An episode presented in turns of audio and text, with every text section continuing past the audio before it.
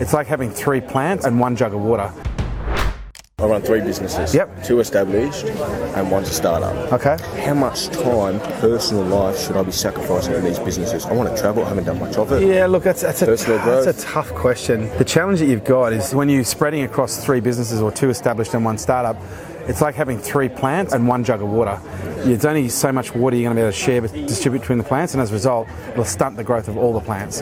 Whereas if you take two plants to go, well, I'm going to give these to my friends, I'm just going to focus on one, I'm going to put all my water on one plant, it's going to and thrive. And that's the problem with three businesses. But when you can consolidate it into one, you can go all in behind one, then it's a lot easier to scale.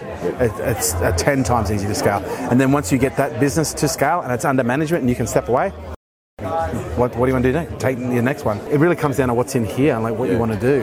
And don't don't look don't look at outside reflections to, to tell you whether you're doing the right thing. You know, trust. Yeah, just trust what feels good for you.